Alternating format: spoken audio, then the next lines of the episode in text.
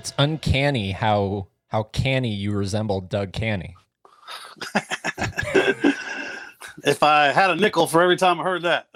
oh, that's not new. All right, damn it. That's okay, man. It's all right. My actually, my older brother, uh, who's way older than me, he uh, he he got it more than I did. So, Doug Canny. So, uh, I wanted to do this since. Uh, let me know. Can you see this? Because I want to share my screen here because I want to look at the the press kit that you sent me. So you should be able to see this if I do this, and now you should be able to see what I'm seeing. I do. Sweet. So this is um, this is the the the press kit, the press pack that you sent me, and these are all the clubs that you've headlined at, which is really cool because I've actually been to a couple of these, and um, particularly this one, the the Comedy Club of Jacksonville. Oh yeah. I uh, I'm sure you like you're familiar with Dave Coulier. I am. I Yeah. don't know him personally, but I know who he is. Oh yeah. So uh, saw him there. Um, I've also seen Bob Saget live. Yeah. I love me some Bob Saget. Um, but yeah, it's like, dude, you've like you've been around the block, dude. Yeah, I've only really honestly, uh, since I'm older than all the other comics that are just starting out, I've only been in the business professionally touring around the country for 11 years. Because I played music for a long time, and then when I got sober and clean, somehow or another I started doing this, and people did to me what you're doing. They're like, "Oh, you've been doing this forever because you're old," and it, I just started when you know I didn't really get started in it uh, in 2005, I started writing. I wrote like eight books front to back of notebook paper. Wrote jokes for three years and didn't didn't do any stand up. I was playing with a band, and then in around 2008, I started doing some of my material in between songs and stuff with the band. And so I really started in 2008, but in 2010, January 5th of 2010, is when I said, I'm doing this for a living. I'm going wherever I can get booked. I don't care if it's Utah, the you know, the Northern Circle, wherever it is. That's when I started. So 11 years. Wow, man. And who have you like like who have you well like who's some of your like your inspirations? You know, man, I never. This is. It's funny. I never aspired to be a comedian. I net when I was younger. I was always the funny one in school. You know, I was always all my friends in the band. I was always the funny one. You know, Yeah. uh, but uh, the comedian that I always loved the most was Robin Williams. Oh yeah.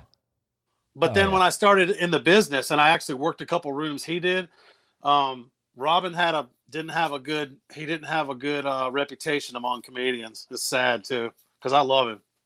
Like what do you mean? Like he's Uh, Robin front and, and this is a really terrible thing to say about a comedian, but they say Robin lifted a lot of jokes from other comics. That's the worst thing you can do is is steal a joke or do a joke. Some comics are kind of cryptic, and what they'll do is they'll hear you do a joke and they'll take that premise mm, and make it their joke. Um, there's a lot of com- there's some comics out there, some famous ones. I mean, well, Carlos Mencia, he's the probably the most famous one, but there's a lot of comics that do it. The rule is if you write a joke like someone else's, and I'll give you an example in a minute. Uh, if you write a joke like someone else's and someone else has did it before you or they're already famous or whatever, and you just have like a parallel moment, you're supposed to drop the joke. And what happened with me was uh, I got a friend named Steve Eric. He was on MTV. Uh, he was he was almost big time. I mean, he wasn't like Louis C.K., but he did really well. Uh, and he's he's still tours. He's about my age, but he's just not into it like he was. But anyway, I have a joke where I talk about my girl, and I was like, you know, my my fiance is 11 years younger than me. You know, I couldn't say I was dating a chick 11 years younger than me uh, 25 years ago. you know, so uh, actually, I'm sorry, I fucked that up. Uh, I couldn't say I was dating a chick 11 years younger than me when I was 20. okay. That's the Yeah, joke, yeah. right? Well, he has one just like that, except his the numbers are different. And I worked with Steve a million times. I I don't remember hearing his joke. I just somehow assimilated it. And actually, uh, one of my other buddies came up to me and said, "You know, that sounds like Steve Erics." I was so embarrassed. I never did the joke again. Wow. That's Yeah. crazy because I think I think definitely uh, in the general public is you know the perception of Robin Williams is you know comedic master and but you don't really kind of zero in on you know what what like was he original was his material original. I mean I'm I'm trusting you here. Like I I have no no say in this whatsoever. I just do know that he was you know unlike any other comedian. So does he almost get a pass for that? Because okay so he steals like he'll steal material, but does he get a pass because he's so manic and there's nobody else like him? That's a excellent question, and and there, there's a good answer to it too. Here's the thing about comedians: there's certain uh, there's different types of comedians. Like there's monotone. There's uh, uh, like like Robin was what you'd call a improv comic. Um, you could go up to Robin and say umbrella, pineapple, vagina, and he'd take those three words. Well, that's kind of funny anyway. He'd take those three words and he would do 20 minutes of off the cuff and would just kill you. And some comics like Louis C.K. and people like uh, oh, what's the guy's name? The uh, that's got six kids. He's Catholic. Uh, he's real clean. Uh, guys like that, they write out every single little line of their every single part of their joke is is written and rehearsed. I'm I'm I'm of both fields. I I've always been a musician where I had to learn my music, so I write all my stuff, but I do some off the cuff stuff too. Um, I don't like to do a lot of crowd work because unless it's organic, if you do a lot of crowd work, that's kind of cheating. So there's a lot of guys who do it too. It's some some guys are like Sinbad is great with it, but um, Robin was an an improv comic. So Robin could go out there and go, I played golf with a Scottish guy today, and he'd do 50 minutes on that and just murder you. Yeah. Uh, if you ever get if you ever get a chance to watch uh, Behind the Actors Guild with Robin Williams, it's like an hour and a half show. Dude, literally do it. Watch no, no, no. it by the bathroom. It's so good. You're, wait, no, no, yeah. you're, you're talking inside the actor's studio, right?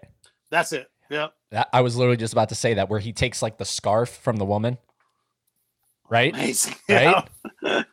yeah. Yeah. Yeah. He he's just amazing. And I and I've done, you know, my style is real uh, you know, I'm real fast paced and high energy too. But Robin was such a brilliant he's so much smarter than everybody else that his ad lib stuff, his off the cuff stuff was just, you know, out of this world. He could he could pull back accents and and and do impressions and and uh, you know nobody does it like that. Yeah, no, he was. Um, I'm actually trying to pull it up here because I just would like to, to like because that was that was definitely one of the the best inside the actor studios that I had ever seen. Yeah. Let me tell you something about what Robin did that I found out that a lot of people don't know. Go ahead. Um, Robin would use someone's joke, like by accident. He was just so manic and hyper, uh, and he would go find that comedian and give him a check for thirty grand he did that one time in New Orleans. I can't remember the guy's name. Uh, this was years ago before I was ever a com- comic. Uh, and he would, you know, back in the '90s when it was the boom, thirty thousand a year, and you were killing it. That was a lot of money to make thirty grand a year. Yeah. Na- nowadays, you know, nowadays I make thirty grand a year. I mean, it's not, you know, that nowadays a good comic makes three, four hundred thousand a year. Once you hit late night, you start making a couple hundred grand a year. But uh, Robin would find these guys making thirty grand a, a, year, and he'd go write them a check for twenty thousand and walk up and go, "Hey, dude, just want you to know, I, you know, I want you to have this." And and Robin did that to more than one person. He did that to many people. So you got to give him credit for that. You know, that's crazy. Oh yeah, that's crazy. Well, this is like I love hearing this stuff. I love hearing like you know this kind of the stuff that kind of gets and you know maybe rightfully so because again you know it's it, it, it's unfortunate what happened with him and and uh, do you remember Absolutely. where do you, like do you remember where you were when you found out? Absolutely, I was on the road. I was uh, working for Bonkers Comedy. I was in Cincinnati, and I was doing the Hermits Club. It's a place that's been open since 1909, and these guys they were they were called hermits, and they got a club, and they make these buildings. They used to make stuff for orf- orphans and stuff. And uh, I was in the motel room. Uh, I'd had the I had driven from like Michigan the day before, and I was driving through, and I had one day off, and the next day I had gotten up. It was probably nine thirty in the morning. No, I'm sorry. I'd taken a nap. That's what it was. I took a nap in the afternoon, and when I got up, Beth, my fiance now, uh, messaged me, and she said, "You know, I need to tell you something." And I was like, "What is it? There's something wrong with my dog? I mean, what's up?" She said, "Robin Williams. They found him dead. He committed suicide." And man, I just I couldn't believe it. I was blown away and because you know I we didn't know he was sick or anything. Yeah. And uh, he had just did a tour two years ago and was in Florida. So uh, I didn't see him, but I just I heard about it. But um, yeah, man, it was it was. I'll always, there's a couple places I'll always remember where I was. Is of course when Robin died, and and of course Eddie Van Halen. I mean, you know, the that I shed some tears over that. I I I literally probably I probably I'm not a big emotional person, but I I probably cried all day, man, when when Eddie Van Halen died. I haven't drank. I've been sober nine years. I drove to the liquor store and sat outside the liquor store for 20 minutes and stared at the front door the day Eddie died. Contemplating. I was gonna do a bottle of tequila, and I don't mean a swaller. Wow. You know, yeah, it hit me hard. Well, I mean, I grew, you know, I started, I grew up in foster care. Yeah. Um, you know, I, I started playing guitar when I was eight, went to music school for four years. I was supposed to be this, you know, whatever. And, uh, you know, I had an interesting childhood. A lot of people had it a lot worse than me. Uh, foster care was the best thing that ever happened to me. No complaints. I, I, I had a, you know, I, from the time I was 11 years old on, you know, at least I was safe. And uh, Eddie Van Halen came out when I'd been playing guitar for four and a half years. You know, I, I learned Eruption when I was in the eighth grade, ninth grade. You know, and nobody could play it. I could play it. Nobody else could play it. You know, none of the grown-ups around me. So I mean, uh, Eddie was, you know, so, something that, and I never met him.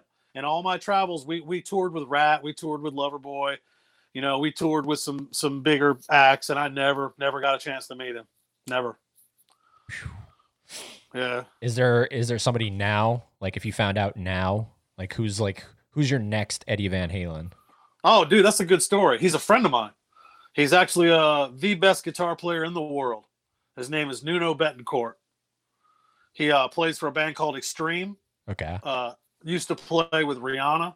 Uh, and he's a buddy of mine. We, we, you know, I've spent some time with him a few times. His sister is a good friend of mine, and uh, I get in free to all his shows. Get backstage. All I got to do is say I'm going, and I get a, I, I get a, a thing in the mail, or, or they tell me to say their name up Actually, not in the mail. That's not true. When I get there, I tell them who I am.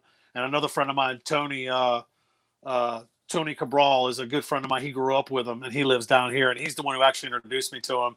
And check this out: Nuno is a huge comedy fan. Never wants to talk music. All he wants to talk is stand comedy. That's awesome.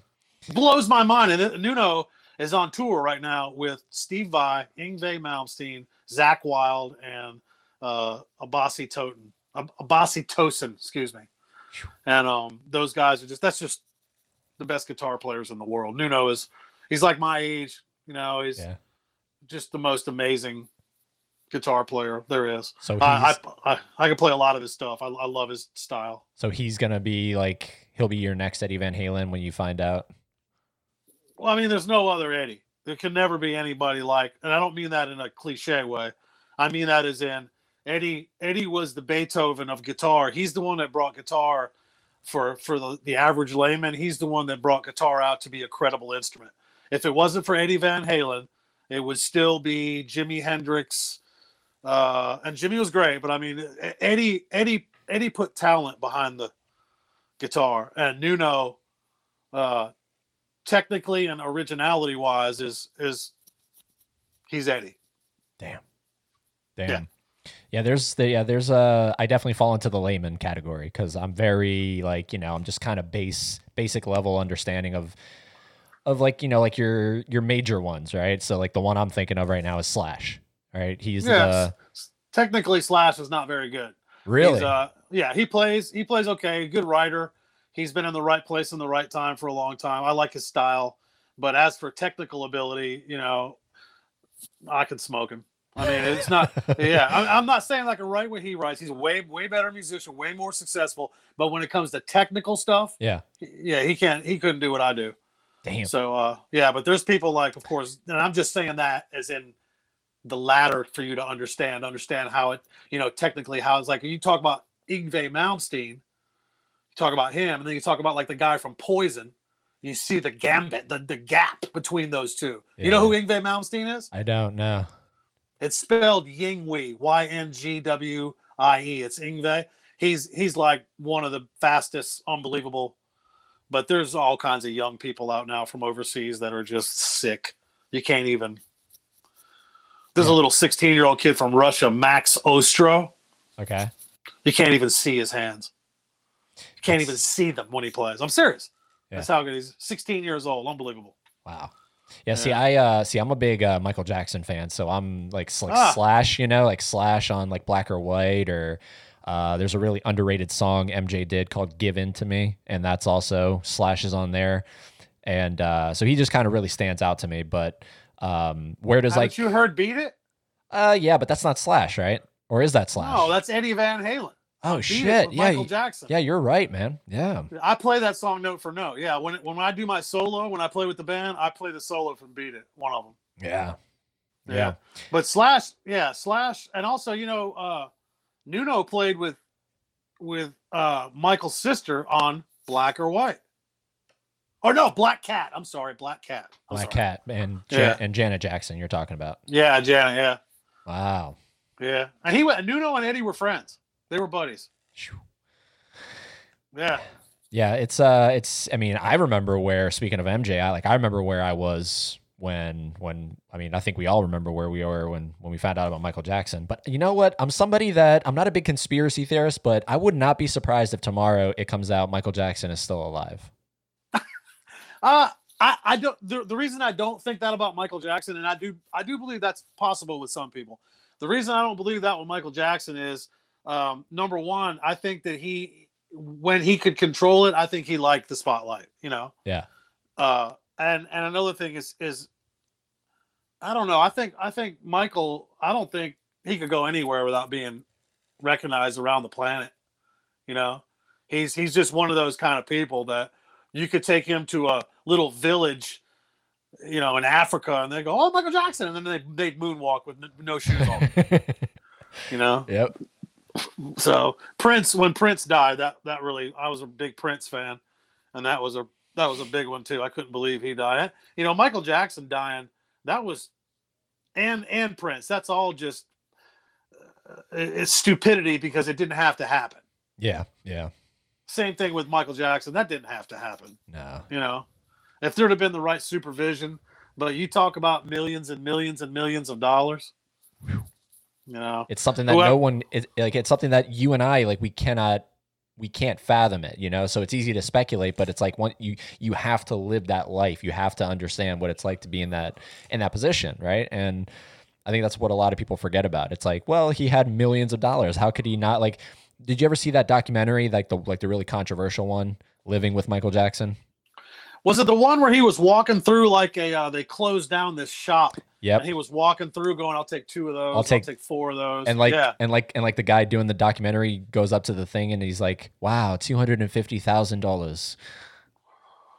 yeah, that's the one I remember. Yeah, like good god he yeah he like like they shut down the store in vegas or something and yeah he's he, he's just going through and he's like i'll take one of those i want one of those and it's like i can't i can't imagine what that's like to he had the doctors, and when I talk about money, I know you think doctors have a lot of money, so you know why would they care about how much he's going to pay them?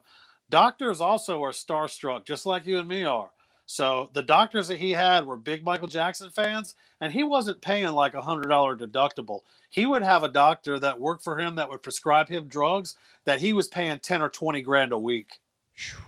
So I mean, he was spending millions on doctors. I, I saw some show on, I can't remember what show it was. It was on some show about pain medicine, uh-huh and they were talking about what pain pills because he essentially he died because of a pain pill overdose. Is pretty much what killed him. yeah So I mean, and they were talking about the doctors that, and every doctor that dealt with him lost their license. Every single one. yeah but there's the there's the main one right like there was the main Right. doctor that uh that got the real heat but there's multiple doctors you're saying that pretty much just everyone lost it they they even went back like years before uh, to doctors that would that stopped treating him because he was getting out of control, and they took their license. damn There was a, like a handful of them, like a like you know ten of them, and they were saying that uh, it's really their fault because they're the ones that, to begin with that you know gave him whatever he wanted. And and look, man, I don't know what your past is or whatever, but it ain't hard to get addicted to pain medication. I got in a bad car accident and I was on them legally for 11 years. Are you talking I got- like uh, opioids or or Oh, oh yeah, I was getting I was getting MS Contin given to me by the doctor. I was taking 300 milligrams a day for like years.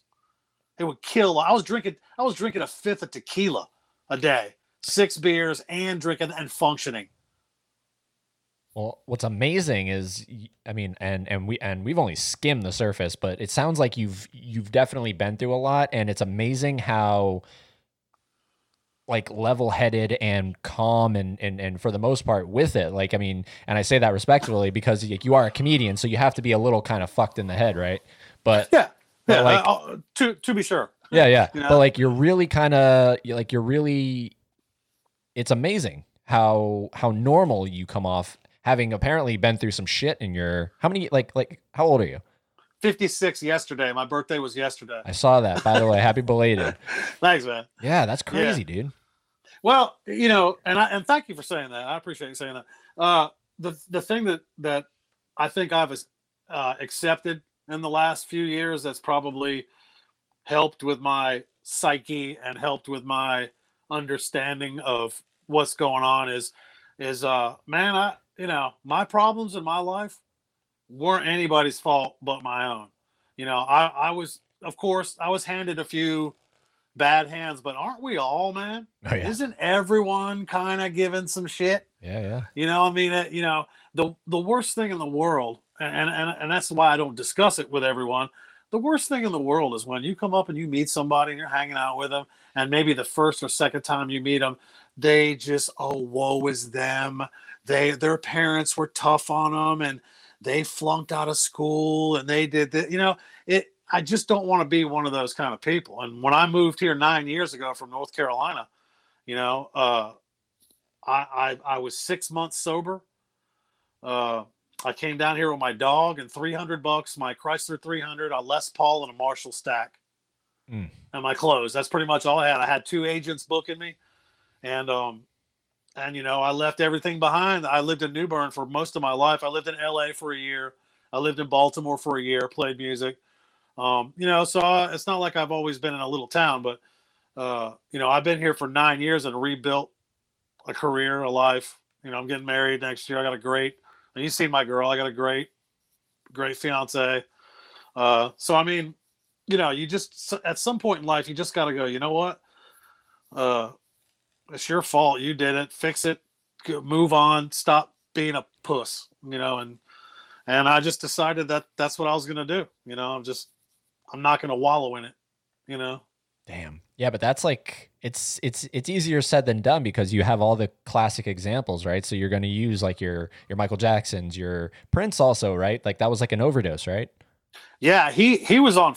I guess they both were on fentanyl. That's something I've never done. I've done oxys and and and you know the pills I got from the doctor, but they they were on fentanyl, and I heard that's the when you're when you're a pain pill person. Uh-huh. I heard that fentanyl stuff is like Superman. That's what I heard. Damn. Yeah, I've never touched it. I've, I've never. There's a few things, and I was a pretty big druggie and alcoholic. You know, drinker, not alcoholic, but alcohol for a long time. But I never touched heroin or crack. I never did that. Wow. Good. So I mean, Good for you, man. know, well, I heard that. I heard that that stuff was pretty desirable. So, so I said no. oh man. Have you ever seen uh there's a great scene in um in uh it's called 21 Jump Street with Jonah Hill and Channing Tatum. Have you seen that movie?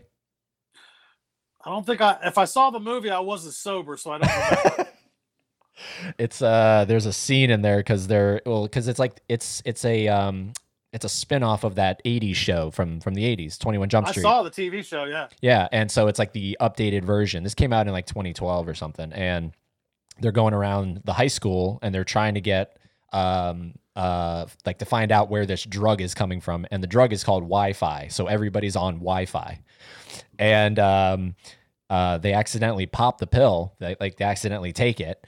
And there's an incredible scene. I've i've played it before on the podcast. Um, it's just so funny where they trip Major Ballsack. That's what it's called. They're tripping Major Ballsack, and they're just like talking to like one of the gym teachers, and his head becomes like a animatronic cat or something, and st- it's just the funniest fucking thing of all time. And then it ends with him going, "You guys aren't on drugs, are you?" And then there's like a and then there's like a quick pause, and then it just like the screen erupts with the most random shit ever, like a like a chicken crossing a road getting shot. It's it's the funniest thing of all time. Well, tripping balls is what they used to say in the '80s when we would do L- LSD. Yeah, well, there you go. Uh, we did we did all that stuff back in the '80s. I, you know, I was 16 in '81, and that's when I started playing music professionally. I left foster care in 1981 and went on the road and played 345 nights a year for years, all over the country. Back back in the 80s, and we would when we did acid and stuff like that, and we never tripped and you know super hallucinated. Things were wobbly and stuff like that. The only thing I ever hallucinated off of was peyote. I took peyote years ago, and I literally saw things. Mm-hmm. That's yeah, crazy. I mean, yeah. So, and I would now nowadays mushrooms are real safe and stuff, but I'm just too old for it. I smoke a little, and that's it. See, I'm like, man, like I'm really, I don't know, like I'm very much a virgin in a lot of that shit because I don't know, I like I was raised a totally different way. So, but like a part of me is curious. A part of me wants to know what all this shit feels like, what it, you know, what it does to you. Like the worst I've done is weed, and that's it. Yeah, and You that's know? you know what? That's enough. you don't you don't have to. I don't. How old are you? I am uh 28. See, that's my son is 28. Uh, you know, that's a good thing. It's not a bad thing. It always bothered me when people would say, "Oh, I've never done this or I've never done coke or that," and I'm always like, "Good, don't do it." Doesn't I've never ever been peer pressure for you know if you feel like you want to. You ever heard of Mitch Hedberg? No. He's a real famous comedian. He died. He died back before I even started, but he was a very very famous comedian Okay. and his his life's ambition was to travel the world and do every drug in the world that was his hobby Mm. and and that's that's what he so i mean there's people like that in the world you know i mean Yeah. uh i i you know That's not you I- and no that's not i mean i you know i never got real tore up playing music on stage because i cared about my guitar playing so much but i you know i got you know i didn't miss any i didn't miss any of it and, and i that's why i will never go back to it. You know it's just not for me See, the thing with like the thing with me is I feel like I have a pretty high tolerance in terms of not getting addicted. So like with weed, I like like I didn't gain an addiction to it. Uh, alcohol, like I'm not an alcoholic. Uh, like I love to drink, but I can control it. Like I I don't need it. You know what I mean? So I feel like I don't know. This could be my naivety, but like I feel though as though I could just do this stuff and it would be totally fine, and it would be a one and done kind of thing. But you're shaking your head. well i i, I agree that you are probably a very strong-willed person. I, I agree. I, I i can kind of see your aura and i can tell that you're like that. But there's shit that's stronger than me and you out there and if you were just to accidentally slip up and do a couple oxys or this or that or whatever and get to where even if you did it for a couple of weeks uh, it makes you a different person man. It changes your soul. Wow. so don't be that guy Nah, nah. If I'm being real, it's probably gonna be just like a like a like a pipe dream kind of thing, and I'll always wonder. you can have fun without it oh yeah, for sure. Yeah, yeah, yeah. Like that's that's the thing that I hate when when when people are you know you need this to feel as though that's your only way of having a good time, and you know. Granted, when I am tipsy and drunk, I like I've done a I, I've done a couple podcasts drunk, and they're they're they're they're definitely a little more interesting. Like I will say, they're definitely a little more interesting. Um, but uh, yeah, you know, you can live a life and and live a fulfilled life without any kind of influence, for sure. alcohol in my opinion and i pretty much told you what i've done. I've done pretty much everything but in my opinion alcohol is the worst thing there is out there.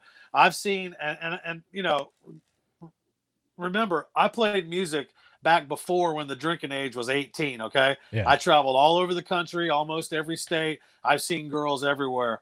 And and alcohol is the worst thing to for a girl who doesn't drink much and a guy. It's gotten guys killed it's gotten guys in trouble it's gotten guys owe hundreds of thousands of dollars. I've seen girls come into a nightclub and this is this is absolutely i can probably tell you their names. I've seen girls come into nightclubs before never have smoked never done drugs never gotten laid out of a relationship.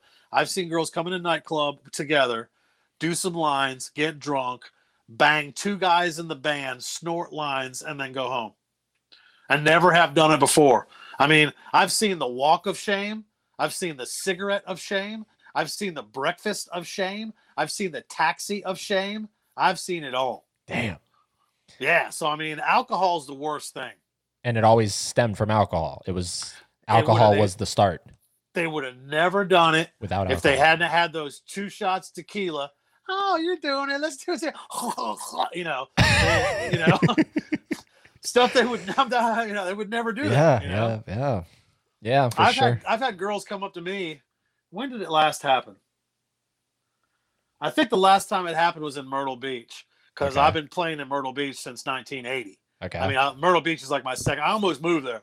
I met a girl in Myrtle Beach with our old light man from a band I was in, and I remember talking to her, and I didn't. I just thought we were friends. I didn't even realize that we'd partied together, and it hit me, and I remembered, and I remembered the stuff that she did, and that was she was one of those girls like that. She's on my friends list now on Facebook. I, yeah, I didn't even know who she was. I didn't remember her until she told me the story, and I was like, "Oh my god, that was you." oh And shit. she- yeah, and she was she was a, a waitress at one of the clubs that we played, and you know, a good girl. You know, had moved there from like Savannah, was there going to college, and then she'd work and save her money, and you know, all those girls, no matter how prim and proper they are, there's one or two dudes in these band, these long haired dudes, all ripped and looking good, and spinning their hair. One or two that can get those girls. yeah. There's always one or two Uh-huh. and I I just happened to be that guy a couple times.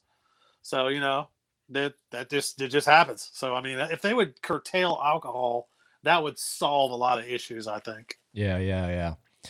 Honestly, man, uh, that had to feel really good because there's a like, y- like, like you talk about drug addictions and alcohol addictions. I mean, sex addiction is that like, like, and that is a that is a real kind of confidence booster, right?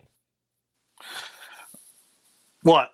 To be in a band, go to this place, and it seems Oh, like it like it just seems like a magnet in a way. Yeah, when I started playing music and going on the road and everything, I didn't even know you did that. I thought you just played guitar. I didn't didn't know you got famous, anything like that. I just, I mean, I knew there was famous people, Yeah, but yeah. I didn't, you know, I didn't have any idea. And when I started playing in a band and going on the road and getting laid and everything, I, I didn't, I didn't, I didn't realize, you know, yeah, that that's what you did. And I, and yeah, you're right. You know, if you're in a band, it's addicting. and we were, we weren't even famous. The the most well known band I played with, well, I played with Doc Holliday for a while. They were, they were actually, they had albums out and stuff. But Corella Deville got pretty big, and and you know we we had you know friends, girls friends we made in every different city we played, and it was never an issue. There was always one or a hundred.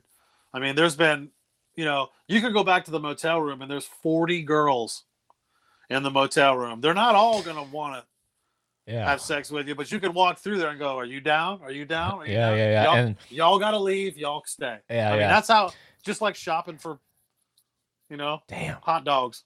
You know, damn. That's but crazy. yeah, and we weren't famous. That's wild. And and and does that shit still happen, or is that a product of the '80s? I'm sure it still happens for somebody. I, I'm in a for one of the first times in my life. I'm in a great relationship with a great chick. Um, I don't sport fuck. You know, a lot of guys, you know, on the road do that stuff, but I don't. Uh, and plus, even if I was single, I, you know, to be honest with you, I, I did that stuff for a long, long, long, long time. I just, I don't have any interest in, you know, I just, I want to be, I want to be funny on stage. I want to be professional to the people who book me. When I play music, I want to be fast and clean and sound good and singing. I don't. There's no room in my life for getting drunk or getting laid. But you know, every now and then, still at a show, there'll be somebody who comes up drunk and goes, "Hey, you don't go back to the motel, go back to the motel and hang out." You know, I, I still get that, just exactly like that. yeah, I was gonna say that that was really spot on there. Yeah, You, you've definitely hey, seen a lot of it. comedian? What? Yeah, right, right. Yep, yep. Wow, man. Yeah, it's uh well that's like two different lifestyles to be a to be a touring musician and to be a touring comedian. I would imagine that a comedian doesn't necessarily get that kind of attention as much because it Depends a, on the comedian. Yeah. I was gonna say yeah yeah like depends on how well the person carries themselves and how confident they are and um there's yeah but yeah because you know like like I just watched for the first time not that long ago Wayne's World and oh yeah. I've never like I'd never seen Wayne's World, and when I when I when I asked you to come on the podcast, like you give me Wayne Wayne vibes, like you give me Wayne's World vibes, and like the and because I love that movie now. I'm so I can't believe I went 28 years without seeing Wayne's World. But yeah, it's it's uh I don't know where I was going with that, but um I, I, I, it's because I come from the same era where he's, uh, you know, he, of course, he's, you know, making a joke of it, and of course, he's, uh, you know, he's, he's, he's making it more than what it is. But yeah, I come from that Wayne's World era where, where we had, you know, hot girls and nice guitars and oh, Stratocaster with the whammy bar. You know, we, you know, we. That's what I. That's that's the period I come from. yeah. Yeah. And I'm also a little nervous to watch Wayne's World 2. Have you seen the second one? I'm not sure. I don't think so. And if you did, you weren't sober. Well, see, if it goes back nine years, because because I, remember, I remember saying to uh, Beth not long ago, I was like, "Have we seen this movie?" She goes, "That movie came out like 12 years ago. Of course you saw it." And I said, "Well, I was still drinking 12 years ago, so there's a good chance I saw it and don't remember it." wow. That's alcoholism for you. That's crazy. Yeah, see, I'm I don't know, I'm a little hesitant to watch the second one because it's like that that that first movie is just such a beautiful I don't know, it's just such a beautiful thing in and of itself. It's like but you know, then uh recently there's been a lot of um like like they like they had a commercial. Like they have a commercial out. It's like you'll play a YouTube video and it'll pop up and it'll be Mike Myers and Dana Carvey as uh Wayne and Garth and uh so they're definitely coming back, and I wouldn't be surprised. Similar to like Bill and Ted, I wouldn't be surprised if we get a third movie one of these days. I looked at the IMDb for that. Uh huh. Um, IMDb is uh, what you get when I have I have IMDb. Uh, it's it's a credit that you get that means that you are on a real TV show or real movie. Ooh. And yeah, you can look up anybody's name, Bruce Willis, all the way down to me, and uh, it'll pull my. You just you you just type in Doug Canny IMDb, and it'll show you my credits for movies and stuff I was in. And um and I looked at it for that just randomly the other day, and man, those guys got like twenty five million a piece for that For for what? for that commercial. No shit. No shit. Damn. They got paid in payments. They got paid in installments. Yeah. All right, hold on. Now now you've piqued my interest. Doug, Yeah. Doug. Well, no, uh, like I'm looking you up. Like I don't give. A yeah, a look sh- me up. Doug look me up. Canny. IMDb, International Movie Database. Oh yeah, I I know all about it. Like I I definitely use it quite a lot. But I'm sure there's somebody out there that's like IMDb. All right, here we are. the first one? I don't know. I can't see it. Oh, it's too small. No, Uh. it should have. uh it Should uh be Me and my Lonely bud and Lonely Ben. Yeah, uh, yeah. Me and my bud is one is a sequel to Bong Water. Jack Black was in the first one, and uh, the the two brothers, uh, Greg uh, Owen and uh, what's his name, uh, blonde headed guy don't know. Owen. Him and his brother. Yeah, the first one was good. The first one had the big stars in it. The second one that I was in didn't. Are, wait, hold on. Are you talking about Owen Wilson? Owen Wilson. Yeah, yeah, yeah. Oh, okay, nice, nice. Oh wow, you played Rod. Yeah, there. Like I said, the one that we were in wasn't the same. But there's some cool trailers of that movie with me. I played a Indian gay gangster. An Indian gay gangster. Indian gay gangster. You smell good. You smell good. And that's Let's only get- in that's amazing. That's in 2013. So that's amazing Yeah. that you were able to uh, you know, cuz with cancel culture nowadays like good luck doing shit like that. Oh yeah, yeah. You get crucified for it. Yeah. You know what's funny is I do a lot of uh, Pride Week stuff. They always hire me every year, and I actually do some some some L, LG LGBTQ humor, and they never mad at me because I'm not mean about it. I I do stuff why I don't understand it, stuff like that. Like my karate teacher was gay. After five years of taking karate lessons, I got me a rainbow belt. You know, I mean, just just little stuff like that. You know, the hardest belt, the hardest belt to earn was that brown belt. I'm still I'm still paying for that. But uh, you know, just just little stuff like that. And man, I've never had any issues with them. They've been, you know, they've they treat me like gold. They pay me great. We Wow. we have we have a whole group of uh, they're they the they're all you know wives and husbands and all that that we go to every Thanksgiving. We go and have uh, Thanksgiving with them. Beth and I do. Yeah, yeah. I mean, they're they're there's they're not canceled. They're not like that at all. But I mean, if you say some some insensitive shit, you deserve to be, you know, Yeah, yeah, for sure. you know. So yeah, but uh, but you're right. The the um, that that with the Asian stuff that's going on and all that, I'm sure it wouldn't go over very good today. Oh man. So- but you know, it's ah, I don't know. I've definitely talked a lot about it on the podcast. It, it's just you know, I feel like it's a case by case kind of thing, and but I mean, dear God, it's just I feel like so many people are are are just way too sensitive. And i'm talking broad like broad. Like if you're gonna zero in and be a dick to somebody specifically okay now that's sort of a whole different thing. But i'm talking broadly. Like you can make jokes about the gay community uh, like uh, in a broad sense. I think it's fine. If and i don't know maybe i don't have the right to say that because i'm not gay. But as a straight guy you you i think you have the right to make jokes about any kind of community and and and to do it in in a tongue-in-cheek kind of way you know? Absolutely yeah. If you if you're gonna if you're gonna say something derogatory and you know you're gonna call gay people faggots and stuff like that you deserve any bad treatment you get okay? If you're gonna be that way then i think that because that's a really hurtful term it's just like saying the n-word to black people so i, I think that deserves it but i mean if you're just gonna make like i make jokes about it because it's it's I feel I mean when I meet somebody that's gay and I find out accidentally that they are, I'm embarrassed. I feel like I did something wrong. You know, it's like uh and this is a story I don't tell it on stage, but um I was in O'Reilly. I'm a mechanic. I work on my motorcycle, my truck. I was in O'Reilly and I was getting a part for my Dodge truck. And I'm sitting there talking to this dude. He's like 6'4, 265 pounds, just one of those kind of guys that's born big. You know, he was masculine. You know, this guy's, I mean, like, just a big dude.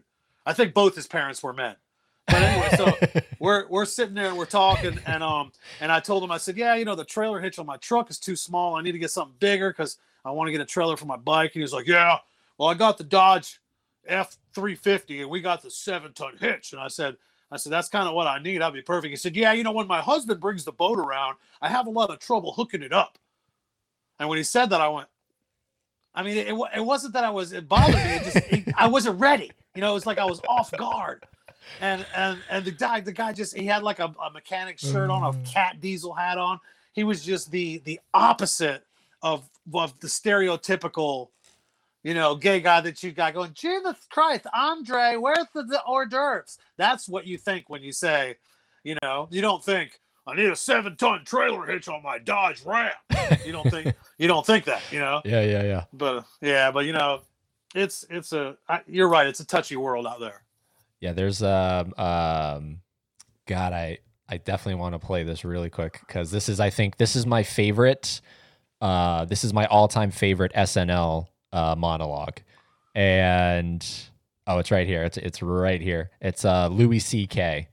and think what you might think about him. I don't know, like if he's if big he's, fan, big fan. Okay, some people would be like, "Ew, Louis C.K." Oh, I know, yeah. uh, you know, but I think this is the strongest SNL monologue just because it is so ballsy and I and edgy. Yeah, edgy. I think I would be surprised if he if he prior to going on stage had any of this approved. Like if he actually had this approved, I don't know, but here it is right here.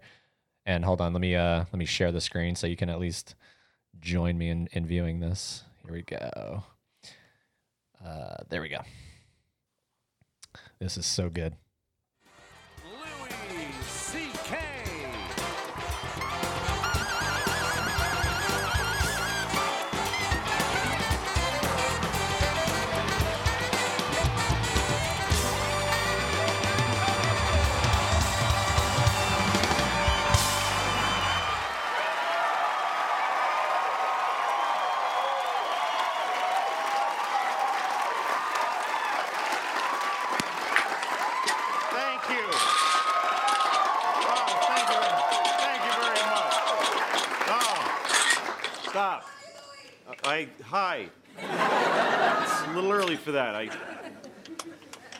Thank you very much for being here. This is the uh, 40th year of this show's existence, and this is the finale. So I'm very honored, honestly, to be asked to host it. So thanks, and I'm glad you guys are here.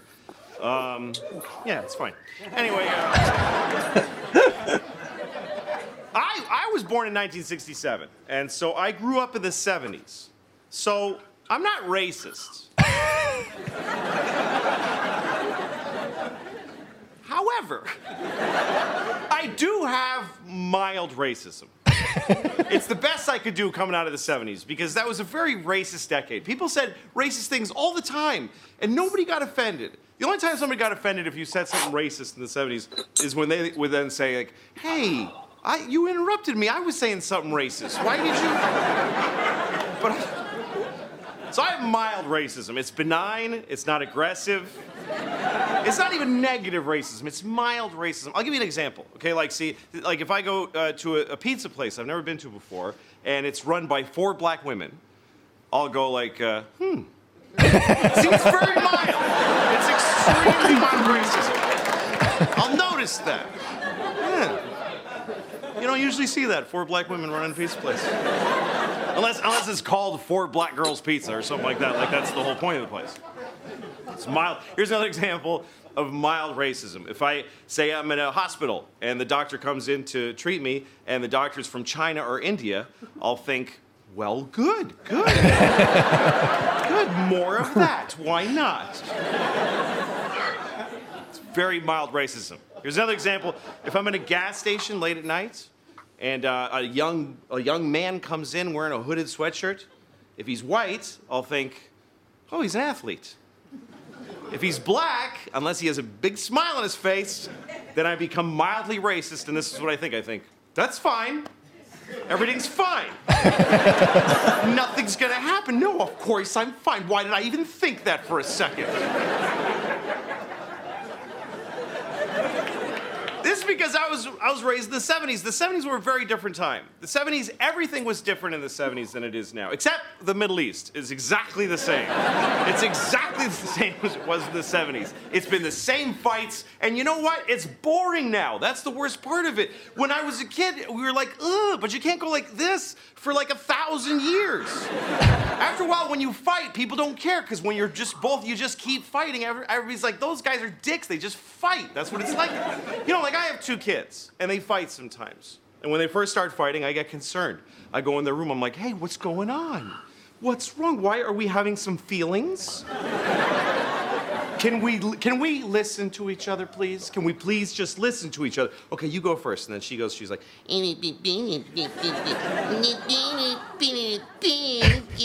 hmm, yeah, that sounds hard. Okay, okay, thank you. Thank you. Okay, now you. Because I like this one a little more, so I'm, that's why I make it.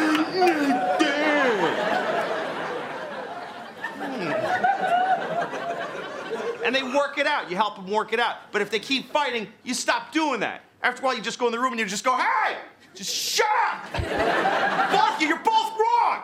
Because he won't stop fighting. You're in a family. There's other people in this family, and you're being a couple of selfish little bitches that won't fix anything. you share a room. We can't afford another room, so just deal with it. Somehow this has to do with Israel and Palestine. I don't know. I don't remember how. It is because my kids are like Israel and Palestine, and I'm like America. The little one's like Palestine because she always gets screwed. She gets the worst deals. She's like, she threw a rock at my face. I'm like, you're, you're fine. Look, you, you have a great life. You get to take a rock to the face once in a while. You're fine. The older one is like Israel. She comes to me. She burnt all my dolls. I'm like, look, I can't do anything about it right now. Your sister is crazy. Please don't make me talk to her. I'll work it out, you and me, okay? We'll go out. I'll buy you a really cool missile, and you do whatever you, whatever you do with it. It's totally up to you.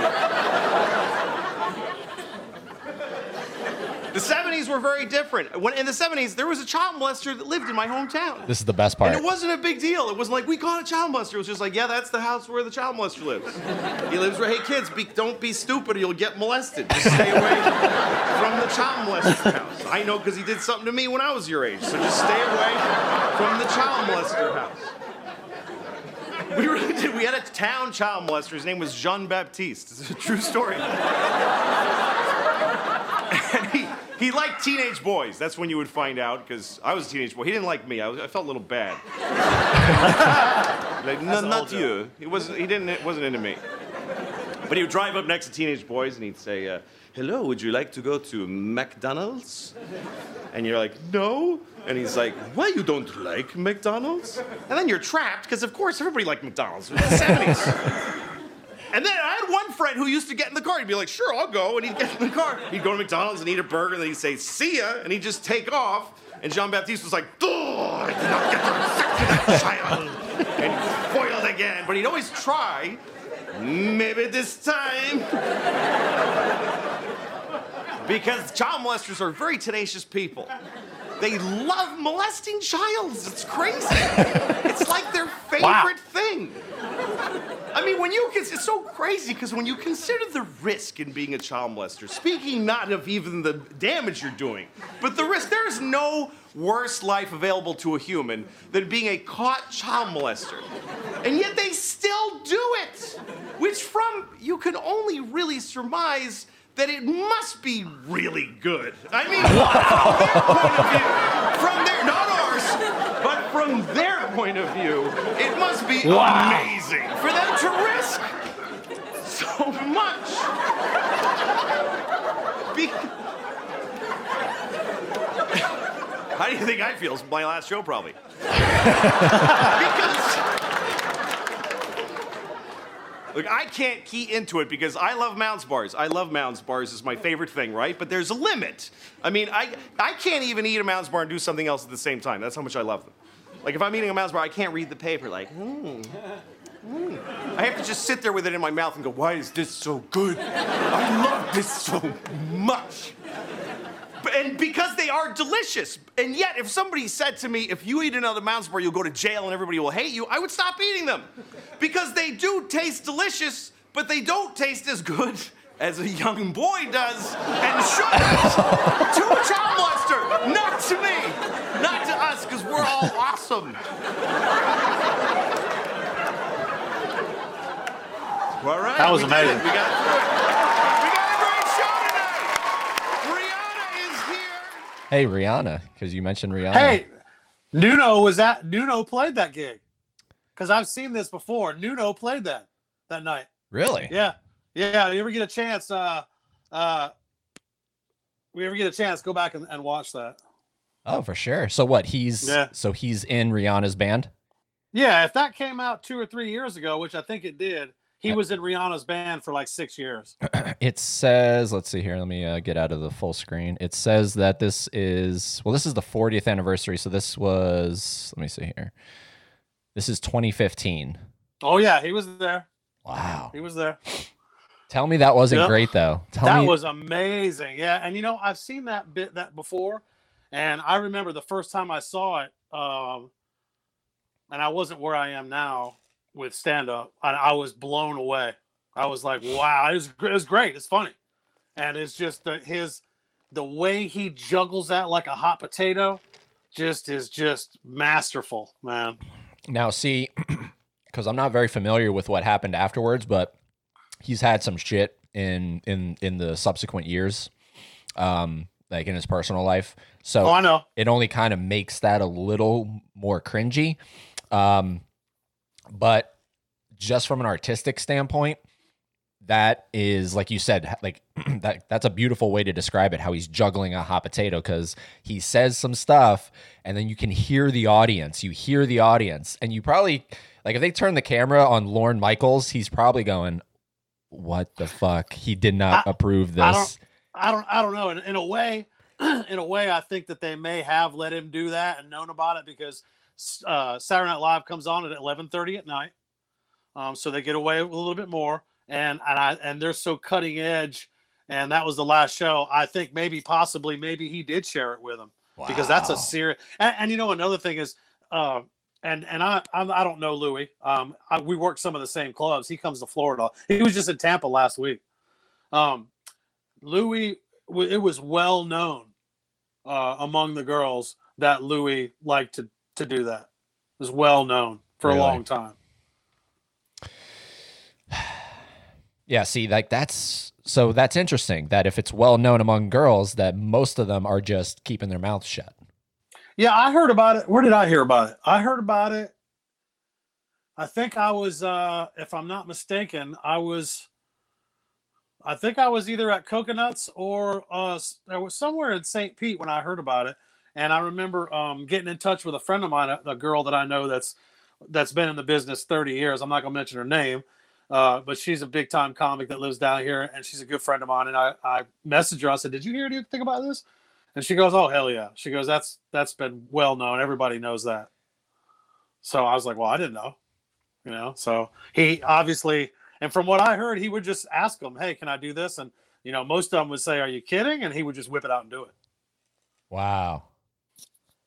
You know, Damn. it it is a form of control, though. I mean, if you know anything about psychology, you know, eh, I'm sure it was very sexual because it turned him on that he was doing it in front of somebody. But it's considering where he is in life and where he is in comedy, doing that is is a form of of con- he's controlling you. Yeah. You know, and then the girls, you know, he knew that he wouldn't. Nobody's gonna say anything. But he's coming back because, like you just said, he's he was just in Tampa not that long ago, so he's not totally canceled. He's not so like like he's not Bill Cosby. Oh no, Yeah, yeah, yeah. Yeah. yeah, Bill Cosby is he's a monster. He's done. He's yeah, done, And that was well known too. which is weird. That's weird Yeah. that that was well known. Well, you got to understand about the the Bill thing's really easy to understand. Uh, he is an icon. He's African American. He's he's you know he's the America's dad. Uh, unbelievably fantastic comedian. When he came to when I first moved to Florida, he did a show at uh, uh, in St. Pete. Well, it was at Clearwater um, uh, or Ruth Eckerd Hall or something. He did one locally, and uh, he did two hours forty five minutes, Mm. and just slayed it. Yeah, yeah. He he did he did an hour of crowd work before he even started a show. I mean, he's just that good. so he uh, so so crowd work is sort of like, from my understanding, like that would be like an opening act.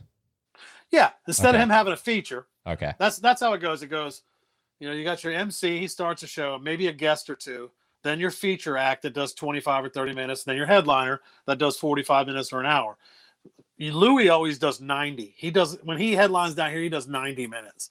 So, you know, I do an hour when I headline just because that's all the time I get. Uh, but uh, yeah, he would do hours and hours, and he was just fantastic. But it was well known that uh, any any you know Hannibal Buress is the one who called who who who who called him out and got him in trouble. Hannibal's a, he's a great comic too, Yeah, yeah.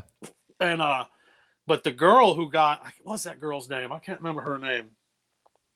I want to say it was uh I want to say it was the was uh the cancer the chick who's got cancer. What's her name? Oh, what's her name? She's a little short, skinny girl. Uh, but she's the one that called out Louis, and she's the one that got the heat on him. Yeah. And I, I don't bl- uh, Tig Tig Notaro. Okay. Yeah, she's Alright. the one that got that. I think she was, but um, and she was doing a show with him too, like he was ex executive producer on it. Yeah, yeah. Uh, but yeah, that that's just a horrible thing, and that's the only people I can think of. I can't think of anybody else that I've heard that about or know about.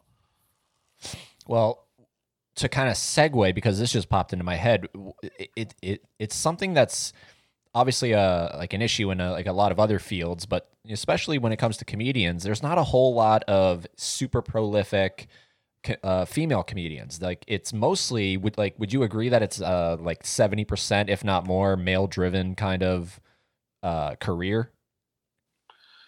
Or Yeah, and yeah, and seventy percent is is is is giving it a lot more than it used to be. There there wasn't a lot of uh, female comics that were out there hitting the road, making a living out of it. There's there's a lot more now, uh, and but there's yeah, the I, I'm of the camp that I love female comedians. There's some of them that are f- unbelievable funny. Lot some guys are assholes. Oh, women can't be funny. There's no funny girl comedians. That's not true. There's there's there's a truckload of them out there. Pretty much pretty much every female comic that I work with is great. There's a mm-hmm. new girl, a young girl from right around here named Morgan Gallo. She's only been doing it about a year. She's freaking hilarious. She opened for me a couple weeks ago, and then this Saturday I'm doing a show, and um, I, and I wanted to talk about this show Saturday, but it's sold out. it's in Fort, it's in Fort Pierce at uh, at uh, it's in Fort Pierce at uh, Black Box Theater. It's for uh, it's a benefit for Eric Myers, who tragically lost his life a couple weeks ago in Texas. He's a pretty well known comedian, worked at the comedy store. Okay. Uh, he died, and there's uh, like ten of us doing a big show. It's and the- it's a it's a it's an auditorium, you know, it's a big, and uh, I'm doing that show Saturday, but uh, she's not on that show, but I will. She's on another one I'm doing recently, but there's a bunch of there's female comedians all around in Jacksonville and and St. Augie that are great. Nice. Yeah. well, that's good to hear because it's definitely something that, and you know, besides your, uh, to like to go back to SNL. I mean, obviously, you, you, you like the like the people that come from SNL. Those are like your like your highlights. Your Kristen Wiig's, your your uh, Tina Fey's, your you know uh, uh, Leslie Jones. Yeah, but they're Um, not comedians; they're improv. They're, They're not improv, comedians. Yeah, yeah. The a comedian, a stand-up comic, and an improv comic are two totally different things. It's like the difference in a bull shark and a dolphin. You know, they're both fast and do this and do that, but they're completely different. Uh, improv comics like Jim Belushi, you know, he was a, you know, he was a like Chris Farley. They're they're improv comics. Okay. you know stand up is like richard pryor robin williams you know stuff like that. Uh, but those there's a few of them on saturday night live that are comics. I was gonna say like, You wouldn't like Adam Sandler? kristen wiig. Oh yeah yeah. Kristen Sandler. wiig is yeah. She's great. And then what's the other one? There's another one that was on there that's an unbelievable stand-up comedian. I can't remember what her name was. I can't remember but there's a bunch of them there's a lot of them Yeah, yeah. And that's uh I I think I, that like that's the for the for the general public that's like really where it kind of starts and maybe unfortunately ends. And uh but it's but it's really good to hear that uh cuz I mean you you get out there, you know, you see what a lot of people don't see. So the fact that you say that there are a lot of female comedians uh, coming up here and it's uh it's really good to hear. And I hate that mindset that women can't do that, you know, or or or they aren't as funny, you know. there's a there's a there's a I won't say it's prevalent, but there's there's quite a few guys out there uh, that will just flat out post it on Facebook. There's no funny girls. Yeah. There's no funny comedians, and I'll call them out. I don't care who they are. I'll tell them. I'll say, "Oh yeah, are you funny? Do you tour? Do you do you have an agent? You know, have you written a joke?" Mhm. And if they say yes, they have or whatever, I'll just post a little post a little video on their site of somebody like Helen Keeney or somebody like that who kicks ass every time they get you know. Helen Keeney, she's on the uh, shopping channel. She's been a comedian for 30 years. She she worked at the comedy store and uh, all those. She worked in New York City and all those kind of places, and she's she's killer. I've worked with her 12 times. Now here's the obligatory COVID talk. How did that affect what you do? Lost everything. Yeah. hmm I had bookings, Pennsylvania, Texas, Connecticut, everywhere. Lost every single one of them. And are they And, uh, rescheduled or just gone? Gone. Wow. Some of the places I was going to play are closed now because they're just not there anymore. yeah. Um, it's we're you know it's starting to pick back up. I mean, I've had work. I work for Gig Salad now. That's a national booking agency, and all you got to do is just pay them a percentage of your. You know, they don't charge you. No, no agents really charge you a flat rate. They get a percentage of what work they get you. And Gig Salad is na- is a national company, and what they do is you register with them. Uh, they get most people to pay them a little money, but I got lucky uh, they just happened to know me and know I was in this area. So a couple years ago, they gave me a gig. It was like a three hundred dollar gig.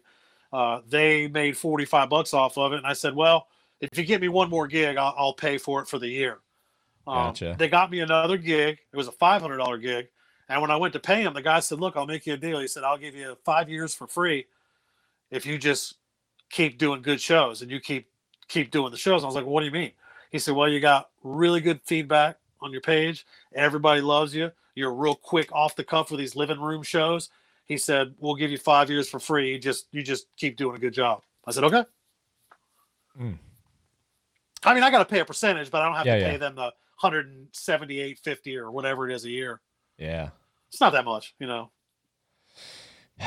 Yeah, the the whole thing with COVID, uh, the the comedy store, right? Like that's the that's the one in in California, L.A. L.A. And are they coming back, or is that they're bouncing back? Yeah, they'll be back. Um, Okay. the, of course, you know they they can't open when they can only have 20% capacity or 30% capacity. They they can't open. Yeah. Um, so I'm not sure when they're going to open again. And I'm not sure if they got like just the belly room open or, or if they're just opening part of it. But I, I, have heard that it's starting to open back up. And um, some of the places that I was booking uh, up north are starting to open up. And I sent, I've sent, in the last three weeks, I've sent out about 15 press kits. So that's pretty good. That's, that's, that's a good sign. Mm-hmm and you don't have a you don't have someone that kind of will will what's the word I'm looking for here? You're kind uh, of like like a manager. Yeah, yeah. Right. Uh, I don't have anybody that manages me. I have like six booking agents. I work for Comedy Zone. Okay. I work for Funny Business. You know, I work for Hysterical out of Cincinnati. I work for pretty much everybody that nobody's worked for. So, and I, and I, and I say that proudly. I'm not saying that like I'm mad about it or yeah, anything. Yeah. I mean, uh, I I I want to. My next step up is late night. That's my next step, um, and that's what I'm. I'm trying to get back to TV. Um, I'd gotten in with a TV agent right before COVID, um, and then that didn't. You know, I'm not going to pay them for that, so you know, I'm still waiting on that. My agent, my TV agent, is in Raleigh, North Carolina. It's Talent One, uh, Ann and Rudy Green. They're the ones that got me my commercials and got me all the stuff. But I don't live in North Carolina anymore there's more TV shows and movies shot in North Carolina than any other state right now. North Carolina, not even Georgia. Georgia's maybe Georgia is now too, but it, it was North Carolina, it was Wilmington, the Wilmington area, and, and, and South Carolina. But yeah, Georgia's. You're right. Georgia's uh, is catching up. Yeah, for sure. Yeah. Yeah, it's definitely interesting because you know no one saw any of this coming, and so for someone like you, like this is your living, and it's so it's like you know you don't you don't plan for a pandemic, right? Nobody plans no. for a comedy club to shut down. We think this is something like Walt Disney World that's going to always be open, you know. That's a good analogy too, and here's the thing with my level comic, and and there's a lot of comics on my level and above it, of course, but my level is I'm 300 a night. When I go to a, a comedy club, I get 300 bucks normally and a room and a meal. If I'm there for the week, you know that's pretty good. That's not happening right now. When I do uh, private gigs, four or five hundred a night. Uh, once in a great while, I'll get a festival or a big, or I'll get a um, a corporate gig. That's 1200 to 2500 just depends. I haven't had one of those in a long time. Uh, so you know with me traveling around the country you don't get any money for travel. You don't get any gas money. No at my level you don't get any airfare. Uh, so i mean yeah covid uh, if it hadn't been you know for me having a you know a, a fiance and me being able to play some music and and and you know do some other things on the side i was i was shut down Mm. yeah, yeah. It's but you know it's good to hear that it's bouncing back and and and and again I've been to a lot of these places. I've been to the the one the like the one in Jacksonville that I that I said I saw Dave Coulier at. That's like a family friendly one, isn't it? No, it was adult humor. They just have family friendly shows on the. You'll. You, it's real easy to pick those shows out. It'll say right on the flyer. It'll say uh, it'll say all ages family fun or it'll say PG 13 or adult show. So you probably went to a family friendly one. Yeah, well, because be, well, because Dave Coulier is only he doesn't do any kind of explicit stuff, and it, it it's it's definitely an interesting thing because you think that we're so used to hearing comedians with like filthy mouths, right? And I think that's the stigma that a lot of people have towards a comedian. Like unless you're dropping an f bomb every other joke or talking about dicks and and and you know like we think there's no way you can be funny and putting aside the fact that I was you know kind of starstruck from the fact that he's he's in one of my favorite shows of all time Full House he actually was genuinely funny and he never once cursed and it kind of blew me away I was like wow you can actually be funny and not have to rely on vulgarity yeah, I'm not dirty either. I mean, I do PG 13. So uh, I'll drop an F bomb if I'm in a bar, tough, some tough biker bar working, or if I if I'm working in some place where the three comedians in front of me talked about you know sex with donkeys and stuff like that. You know, I might drop an F bomb here or there, but I don't talk about you know, real dirty stuff. I don't do anything political. Um, you know, I'm not chauvinistic or racist. I'm just a dumb country boy. And that's what I talk about. Do you feel like you're maybe missing like um uh like how do I phrase this? Like you're maybe missing potential revenue because you are PG thirteen? Nope. I'm No? making more. Really?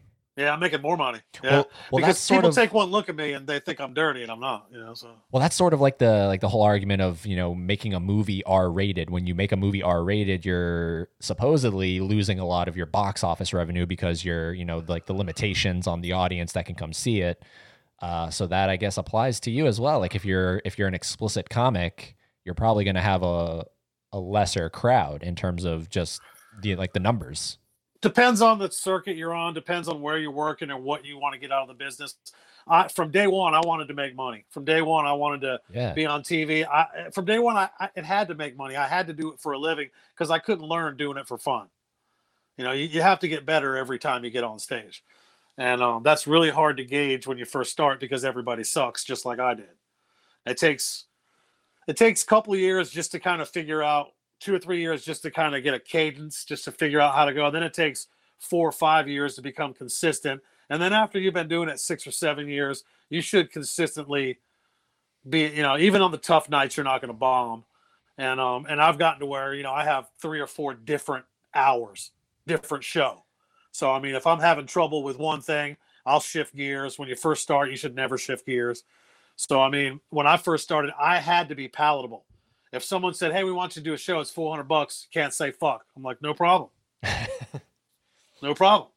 You know, uh, we we want this is a show we're doing. We got it all week, but you can't talk about this. You can't do this. You can't do that. No problem. You know, I, I never had an issue with it. So if I were to, can I put you on the spot here or no? Sure, always. Can I try to do that thing that you said that uh, Robin Williams was so good at? What what? Yeah, Where like I give you three words and you just kind of run with it? sure. Oh wow. I love how open you are to this. Ah, you know what? If I suck, I suck. It's just it's just how life is. You know, All right, so what, like objects or just like anything? there's no rules, buddy. You make the rules.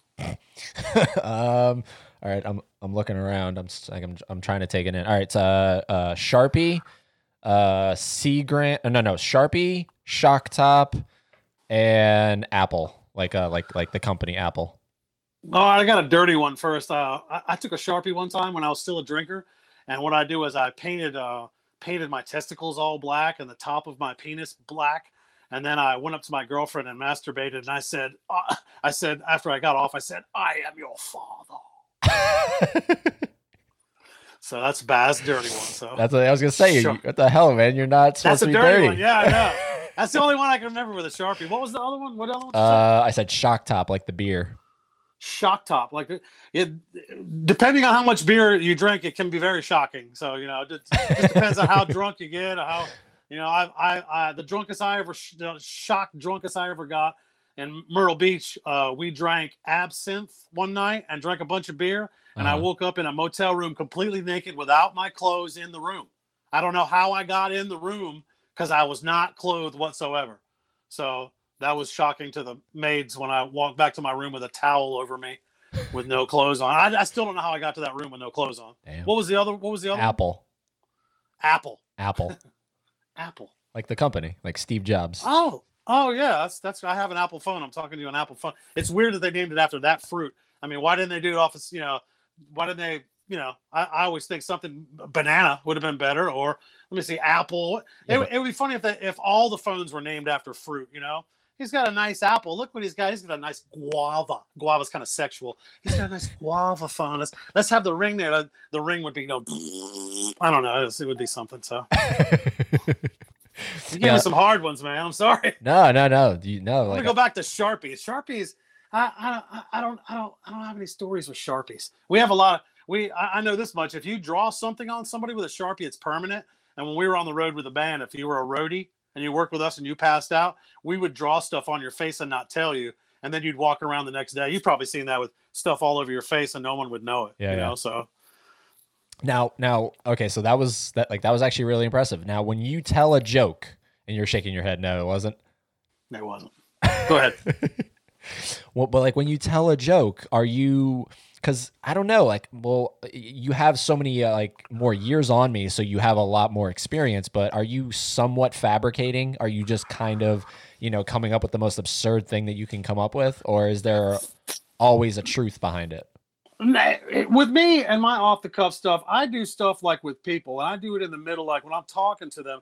I don't just go up to their table I, I learned a lesson about this a long time ago in Vegas. I don't just go up to somebody's table and go, "Hey, how you doing? What's your name? What do you do?" Wait, I don't do that. People work 40 hours a week, 50 hours a week.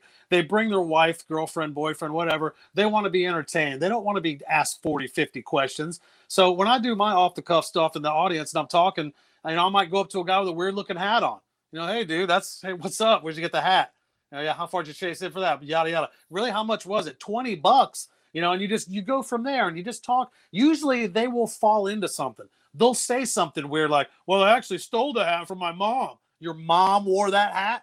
Where does your mom work? Hooters? You know i mean you just you just go from there. And and i've always been pretty good at it because when i'm on stage i never ever say anything mean to anybody in the audience. If somebody heckles me and says something super super rude i never mean with them. I always try to you know kind of turn it around and joke. I'm, I'm never, you know, it, it, there's nothing worse than going to see a comedian and he somebody says something in the audience and they scream at him and say they want him to die of AIDS and stuff like that. I've seen a comic do that. And and th- you know, if somebody's heckling me in the audience, which usually on my shows they don't have enough time in between laughter to heckle me, but if they do, I, I usually just bring them into the show and make friends with them. I've never had a problem where somebody heckled me and got up and walked out and was mad at me. Never. Yeah. It's never happened. Yeah, it's you know, it's really interesting the whole idea of um going to a comedy club, seeing a like a stand-up comedian or comedians uh live in person, two, three, four, five, ten feet from you. It's so different than watching Comedy Central at your house you know and there's a time and a place for that. And you know there's like there's a beauty in that like all these netflix specials and everything you can watch at home. It's but you can't beat the raw just energy that you feel. And it's amazing. And i it's one of my favorite things when people ask me like what do you like to do? And i have a lot of things i like to do. And one of them is go to comedy clubs and just see who like um he he I'm curious if you know him. He opened for Saget the one time I saw him. Like I've seen Bob Saget twice. He uh his name's Jonathan Ball. Yeah, I know who he is. I'm not friends with him. I know who he is. Okay. He yeah. like honestly, he rivaled. Like I thought, wow, okay, he like I was Bob Saget only got a pass because his name, Bob Saget. Like this dude was insanely funny and I would have honestly, if I wasn't just there for Bob Saget, I would have been like, like if it was some other comedian, I would be like, I don't want to see that guy. Like, I want to see more of him because, and it's a shame that he's just opening, you know. Featuring. Well, featuring. Let, let me featuring. share. Let me share something with you. I, I didn't want to say it earlier, but Bob Saget's not Uh-oh. really. Uh-oh. He's not. He's not really uh, a well liked comedian among comedians. He tells no. dirty jokes. Well, he yeah, tells yeah, yeah, dirty parlor jokes. That's all he does. He always talks And, about his um, dick. Yeah, and, and it's just a, a parlor joke is, you know, uh, a rabbi, a priest, and a fish walk into a bar. That's the kind of jokes. You know, he's a he's a parlor joke. That ball guy, he's a stand-up comic. He's a guy who writes tours, works, you know, and and the thing the good thing about Saget is Saget likes guys like me. Saget will help guys like me.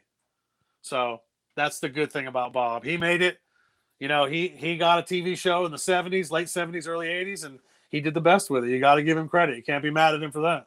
Yeah. Wait, are you talking about Full House? Whatever it was that he was in. Yeah, it was Full House, and that's the late '80s. '87 it started.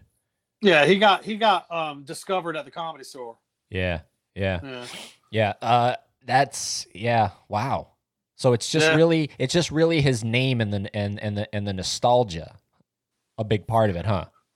I guess he does a tour every year. He um I was gonna work with him uh down at um at Rose Seafood in in Bonita Springs at uh at uh it's called uh uh at, no oh god it's off the hook. I was gonna work with him at Off the Hook Comedy. I, I worked with uh Alonzo Bodden and some other and Chris Kattan. I opened for him and I did the whole week with Chris and uh from Saturday Night Live. Oh yeah. I was gonna Yeah, the owner screwed me for a few hundred bucks, and I don't work there anymore. Okay. But uh, but yeah, you know, Saget works there, so I was gonna work with him, and like, he was on my calendar, but I never get to the gig. But he he looks out for everybody. Even his opening guys, uh, he'll go and slip them, you know, four or five hundred bucks at the end of the week, even after they get paid from the club. He'll go slip them some extra money. Yeah, he's a good guy. You know, Yeah. So he's just uh maybe well, I mean, do you think there's a level of jealousy that comes with this too? Like the fact that he is like he can sort of ride this, you know what I mean? Like he's he he is riding. Like let's be 100% real here. Half the people that go to see his shows aren't really there to see a guy tell a joke. They're there because he played Danny Tanner on an incredibly popular show that just makes them feel good. And I'm speaking because this is the reason I went. And we're seeing him on stage do something else. I'm not necessarily there because he's a comedian. uh, you got the numbers wrong. I think you're ninety percent are there because of that. Okay. and 10% are there because when i when i found out that he was a stand-up comic i never knew that. I i found out he was a stand-up comic maybe in 2008 i never knew he did stand up wow. yeah i never knew. I just knew he was an actor. You know so Yeah. uh, that's how well known he was. And but see, you know like i said i i didn't aspire to do comedy. I didn't study comedians. I didn't do anything until i started doing it. That's why i feel like i have a unique perspective on this business because i'm still a fan. Yeah. you know i'm just a big fan of stand up and now that i do it and, and i think like a comedian i'm constantly writing i'm constantly you know working on stuff and and that's what that's what comedians lose. After they do it for 10 20 30 years they lose that ability to be hungry and to be and to you know always be creative. I mean i'm 100% wet i'm writing constantly Oh, I mean, okay. I thought you were yeah. gonna just leave it at that and be like, that was good. That was good. I'm gonna need i'm gonna need your avails for next month. I'm gonna take you on the road with me. But uh yeah i mean i'm always that's what we do. We write constantly only a small portion of it makes it to the stage. Yeah. and um the longer you do it the more you know what's funny that you can make funny. So you know. So you know, I um, so I'm holding a deck of cards because I uh, uh, I'm a like a magician, sort of by uh, just passion. Like I love magic, and um, have worked at a couple magic shops uh, in Florida. And uh, there's a guy in Canada. His name's Jay Sankey, and uh, he used to be a stand-up comic, and that and now he is a professional magician, and he just creates magic. But there was a time in between transitioning from a just a stand-up co- like com- uh, comedian to a magician, where he would do both in his show. And he has a really interesting story over how it just didn't work because he would do something surreal with a deck of cards and then he would crack a joke and the audience did not know how to perceive because they were still like astonished by what they saw with the deck of cards and to undercut it he said with a joke didn't work. And he tried so like hard for so many years to try to incorporate magic and comedy into the into the to the act. And i'm sure like have you seen any of that on the road? Like have you seen these guys that try to be like a stand-up magician or like have you seen magic try to present itself at comedy clubs? I've opened up for a shitload of comedy uh, magicians, Magicians? in Vegas, in uh, Atlantic City, and uh, in uh, Albuquerque, New Mexico. Uh, I opened up for a dog a dog show once in Vegas. The guy had the guy had a spare poodle. I mean, he, it's not a joke. He had five dogs and he had an extra one in case one of them wanted the day off. But um, yeah, I've worked for a bunch of, of magicians and they all act. They all tell. They all uh, crack jokes and stuff. Um, the one that's from here that lives in LA now, his name is uh oh shoot, he lives with uh he lives with uh preacher Lawson. And uh oh what's his name? He's opened up for me a bunch of times, a young guy. He's been doing uh he's been doing uh magic since he was eight years old. He's amazing. Amazing. wow that's pretty cool He's on my friends list. I can't remember his name, but I'll, I'll look it up. I, I I I hate it that I can't remember his name because he's such a nice kid. Um, but yeah, he's I love magic. I can't do it, but I love it. Yeah, but it's it is interesting that it's something that is kind of uh, uh, featured in like a like a comedy club. Like you will have a uh, vice versa. So, like sometimes, like apparently magicians open up for comedians, and it's just like, what the hell? Like it's just eh, uh, unless it's a variety show, then I it, it, it just took me hearing it out of Jay's mouth where I was like, wow, like that's something I never thought of. Like if you tried to incorporate magic and comedy, it would be a real tough sell for a lot of people because they don't know how to is it serious? Is it jokey? Like what are we going for here? Unless you're a comedic magician and all your effects and tricks are, you know, gags and shit. I opened up for the top rated. His name's Greg something or another. Top Vegas magician. Uh, I did a week with him here in Florida, and then I did a week with him in Georgia because he just liked me. And uh, and he did a lot of stand up, and I actually helped him with some material, helped him write some stuff, you know, some tags and stuff. And uh, and I opened for him. I did 30 minutes in front of him every every night for a week, and then did another one. And uh, he he did a lot of lot of stand up. And there's a there's a there's a few different ones. Uh, Michael, what's Michael's last name? Mike. Uh, I can't remember these. My blood sugar is getting low. I can't remember. But there's a Mike DePalma. Yeah, Mike DePalma. He's on my page. I've he's booked me and uh and I've actually opened for him and then he's open for me. Yeah. So I mean, yeah. So I mean, it, it just you know, I got a lot of respect for magicians, man. That's a that's a tough job. Yeah. Would you ever go on something like America's Got Talent to try to get your name I was there? on it. Oh, nice. Yeah, I uh, I I wasn't on the the main show. I went and auditioned in in uh, Orlando, and then uh, I made it. That we sat in the first room for like eleven hours, Yeah, yeah. and then they took us in the room. There was twelve musicians, and I was the only comedian. And the guy come up to me and he said, "What can you do in ninety one seconds?" I said, "I've been married twice. I can do anything in ninety one seconds." that got me to the next room. Just that. I didn't even have to perform. Just me saying that. Wow. So then I went to the next room, and it was me and this girl, Puerto Rican girl that played guitar, and it was the guy who came in second the year before that. He was there. It was just the three of us. Uh, he played like a drum and sang uh, "Living on a Prayer" or something. It was like a dis- I, I can't remember what it was, but he was beating a drum and singing. He's really good, a cappella. And um, and I did uh did a couple minutes of stand up, got some big laughs, and that was as far as I went. But they were filming it, but it didn't ever make it to the TV. But uh, I would absolutely do it. Yeah, Yeah. sure. Yeah, I did the same thing in Tampa. I auditioned for America's Got Talent, sat in that fucking room for God, man. Shit. Like that was a like that was a struggle trying to get through that. And it was my birthday too. Like it, like so it felt like, "Oh, it's meant to be. It's my birthday." And um then I went in that room like you said, but I was the only one in there. I was it was just me, a big fat X on the on the ground and uh, one person behind a table with a supposed cameraman next to them, and they were like, "All right, you have whatever, ninety seconds, go." And I did my thing, and I think the th- I think the reason why I never heard back from them was because the previous year was the first time that a magician had had, had ever won, and so I think going into the next season they were really selective over the magicians that they, you know, because they don't want to have too much of the same, you know.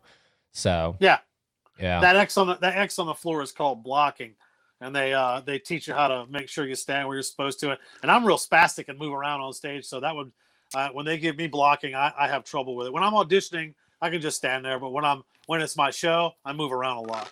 So Mhm. yeah, those shows are interesting. I'd like to do uh Last Comic Standing. I think I could, I think I could do well on that. Is that still going? It's going. up. well, have fun with that. Have fun with that, Doug. I'd like to do it if it was here. I got a bunch of my friends have been on it. Uh, I mean, I'm talking at least like uh shoot. I bet I know 20 people that were on that show. yeah, that was a good show. That like that actually was a really good show. I like that one. It helped a lot with the when when they all live together. I don't want to do that one. I like to do the one where it just you just go up against each other. Yeah, yeah. Uh when they were doing it where they all live together and stuff, that really helped those comics out a lot. I'm opening for uh, Jimmy Shubert uh, in a couple of weeks uh, down in Bonita Springs, and he was on there. He was one of the finalists, and uh, he was on uh, Jay Leno and uh, Jimmy Shubert. He's a great comic, real funny guy, and he was on it. It started it started his career. yeah. You ever thought about maybe Shark Tank? Like jumping in it and killing myself. no, the show Shark Tank. You never heard of Shark Tank? I've heard of it, but I don't know what it is. Oh well, it, that was my bad attempt at humor. It's basically like you try to sell a product. I have one. Me. Yeah, That's what- exactly. that yeah, com- exactly. yeah, comedians sell it. Yeah, you're the product. So that would be funny. You go on Shark Tank, you don't have anything next to you. Like they always bring the product. Like you know they'll they'll have something like a backpack or some like you know like whatever the Let me see what you got. yeah exactly like what the hell Right. yeah um no the show i would love to do and they just started production on it again is uh, survivor i would love to do survivor Oh yeah, I'd like to do uh, alone. alone Yeah, because I'm a I'm a survivalist too. naked and afraid naked and afraid No, I, I don't want to do that. Uh, no, I wouldn't want to do that. But and and when I say I'm a survivalist, meaning I'm not a survivalist, I would just like to be. Um, I would love to camp out. I love camping and do a lot of stuff, and I don't get to do it. yeah But um, that's a show where they take you out in the woods and drop you off with a tent, and you got to live as long as you can. And if you start to die, you tap out. They come pick you up. Uh, yeah but yeah but there's no there's no cameraman You do all your own camera work. Okay see because that that's the thing that always bothered me with these survival shows it's like there's a fucking cameraman two inches away from you so i mean you're really not in that much danger plus you can't die on these shows because that's the fucking lawsuit waiting to happen Right. I seen a guy fall face first into a fire once. on one of those shows Yeah. Hmm. Fell right face first into it. And then the next time I saw that guy, he was on that uh, Rob Wolchek Hall of Shame. He ripped off a bunch of people for their money, and they and I guess that man that show that show made him rich. And he he had you know once you're on those shows, you get booked to do appearances, and that's where you get paid. yeah yeah You- Five to thirty thousand a pop. Yeah, it's crazy. Yeah, a like a lot of, well, like the most famous one from Survivor is Boston Rob. A lot of people know that name, Boston Rob. He he, he literally is just like a dude that went on there and he had a real good personality and he's got like I don't know how many followers on Instagram, but he's got a lot of he, he's got a big following. This dude, and he's just he, he just went on Survivor. That's it. That's cool, man. That's that's really cool. It's just I weird. would, I would love to, uh, you know, I'd love to be on one of those shows. And, you know, TV is where I've always wanted to be.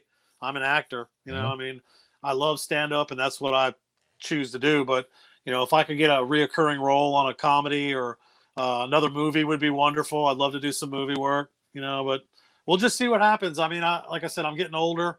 You know, a lot of times they don't want to hire older people, but I'm not giving up and I'm good at what I do. And I'm just getting better by the day. I'm learning every day. Yeah. There's a great uh you're familiar with that movie The Room, Tommy Wiseau? No, No? It's like one of the worst movies ever made, but it's so bad it's good. I am. Yeah, I do. I know Tommy. I know what you're talking about. I know that guy. Yeah. that guy is. Yeah. yeah, there's a great book from the guy that co-starred with him. It's called The Disaster Artist and it's like his struggle of trying to break into the business and then meeting Tommy and getting, you know, attached to the room and and his career took off just because he's in something that's, you know, so highly regarded even though it's a piece of shit. And and it's it's such a fascinating read and i don't read a lot of books but that's definitely one that you know for someone like you like that would be you know it's, it's just a real good inspiring kind of and it's a quick read too like it's not a thick book either I saw the movie. yeah the disaster artist with james franco I saw that. I saw that movie. I didn't recognize it when you first said it. I, I, I it did struck a bell, but yeah, I saw, and, and I had the same feeling that you did when you know it's like, wow, there's hope. yeah you Yeah, know? exactly. Yeah. Yeah, it's crazy. You know, anything can happen. And you know, it's just that and, and that's why I love Wayne's World to like bring it full circle to Wayne's World because it's these guys are in their garage doing something that just means so much to them and they just, you know, out of nowhere, they just get famous. And and it's just such a good story. So um but yeah, man. Look- the one thing about music that I don't have now is I, I wanted to be famous all my life. I all, I wanted to be Eddie Van Halen. That's all I want to be. Now with comic comedy, I've never once aspired to be famous. I just want to make money and pay my bills and and be consistent. I just want to be funny. When people come see me, I want them to go, "Wow, that guy's really funny." And why That's all. and why isn't he famous? Right. I mean, there's a, of course, there's going to be a moderate amount of fame that comes with doing late night and stuff like that. Uh, of course, I want to be known for what I do, but I, but it's just I don't care about it. It's if if they told me tomorrow, hey, you know what, you're going to be on Jimmy Fallon because I'm going to hear that. I'm not going to freak out with nerves and be all. I'll be excited, of course, but it's just another gig. Okay, I just want to go out there. I'm going to do the stuff I have written, and I think they're going to like it. You know, so that's just you know I, I don't it used to be with Corella, man, when we would lose a record deal or we would lose a gig. Corella Deville was the band I was in that was signed. When things would go wrong, I would just be distraught. You know, I'm like, I'm never gonna make it. This is gonna happen. And you know, I've never felt that way at all in the last 12 years. I don't, I don't, it's just, you know, no matter what happens, I'm still funny. No matter what happens, I'm still going to the gig next week and I'm gonna write a funny joke about why I'm such an idiot. You know, so it, that's just you know it, it it's it's it's very cathartic stand up stand up is the the the ever cleansing uh antidote i needed from my old life Yeah. you know Yeah. If, if life is COVID, comedy is your Purell. yeah that's right that's exactly right you, you- you're right about that Fuck yeah, dude. And on that note, I this, dude, this was a lot of fun to talk to you, man. it was i appreciate you having me on man Yeah, this was a lot of fun, and uh, um, I really appreciate you taking me through the ins and outs of this because this is stuff that fascinates me, you know. And I think a lot of people are curious about it, and it's always good to hear a perspective from somebody that who, sh- who seriously who should be famous because you are a you are a great personality, and uh, it's it's just you never know, right? You never know when. So well you're a pretty talented dude too you're, you're verbose and and intelligent and you know you have when you open your mouth you say good things and you listen when other people talk i noticed that so how would i have ever known that the my barista at starbucks turns out to be this you know brilliant podcast entertainer magician yeah, so you know thanks for having me on and it was just as enjoyable to me to be on here so i mean i appreciate you well, I appreciate it, man, and uh, obviously I will see you very very soon. So. probably tomorrow Yeah, probably tomorrow. There we go, dude. All right, man. Thanks man Have a good night.